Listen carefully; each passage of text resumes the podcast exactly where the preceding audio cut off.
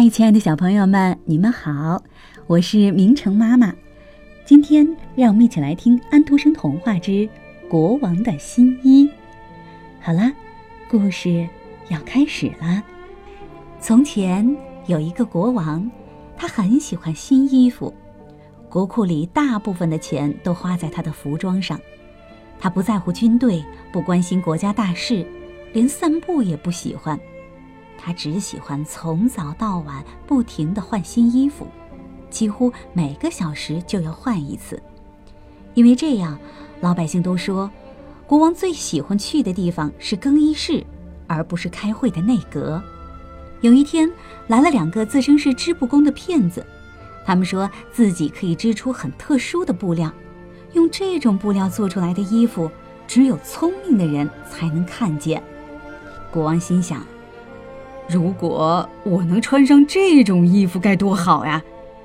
一旦穿上了这种神奇的衣服，我就可以知道谁是聪明人，谁是笨蛋了。于是国王付了一大笔钱，请那两个骗子来织布。那两个人假装架上织布机，还要求国王送来很多黄金和丝绸，然后就开始工作了。过了一段时间。国王心想，应该快完成了吧？我得找个人去看看。因为国王怕自己万一看不见，会被别人笑话。城里的每一个人都在谈论这件事情，大家都在猜，我的隔壁邻居是聪明人呢，还是笨蛋呢？国王想了想，决定派宰相去查看一下工作进度。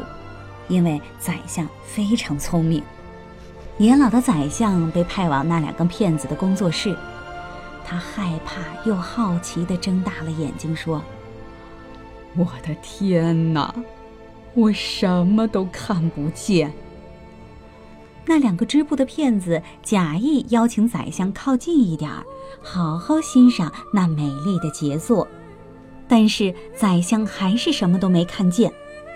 他暗暗地对自己说：“难道我是个笨蛋？简直不敢相信！不行，这件事情绝对不能让别人知道，否则我就当不成宰相了。”一个骗子问他：“怎么样？你喜欢这布吗？”“哇，好美，太神奇了，真棒！”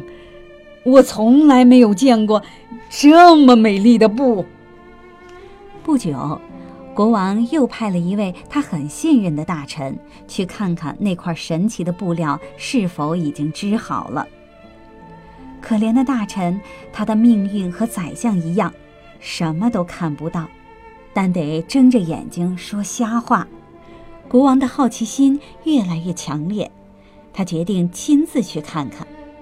于是，他带着一群大臣，浩浩荡荡地前往骗子支部的工作室。看过布料的宰相和大臣还上前为国王介绍，说：“您看，是不是很美丽？尤其是这颜色和花纹。”这一下轮到国王慌了，他默默地想：“难道我是个笨蛋？”他沉默了一会儿，说。真是太美了，我很喜欢。大臣们建议国王用这块布料做一件新衣服，好在即将举行的大游行中登台亮相。在场的每一个人都为这美丽的杰作欢呼，国王也因此封那两个骗子为侯爵。于是他们俩开始缝制新衣服，或者说假装在缝制。到了游行的前一晚。他们终于把国王的新衣服做好了。两个骗子帮国王穿上裤子、衣服和袍子，国王却觉得自己好像什么也没有穿。这就是这种布料的特点。两个骗子告诉国王。国王很兴奋地问大家：“你们看，这件衣服适合我吗？”在场的官员都赞不绝口。大游行即将开始，出发之前，国王再次照照镜子，但是不管他怎么看，都觉得自己没有穿衣服。而那两个骗子仍旧装模作样的把袍子的下摆举得高高的。街上的每一个人都对国王的新衣服赞美不已，因为没有人想承认自己是个笨蛋。可是没过多久，人群中突然跑出一个天真的孩子，他大声地说：“国王怎么只穿着内裤啊？”人群沸腾了起来，大家都说。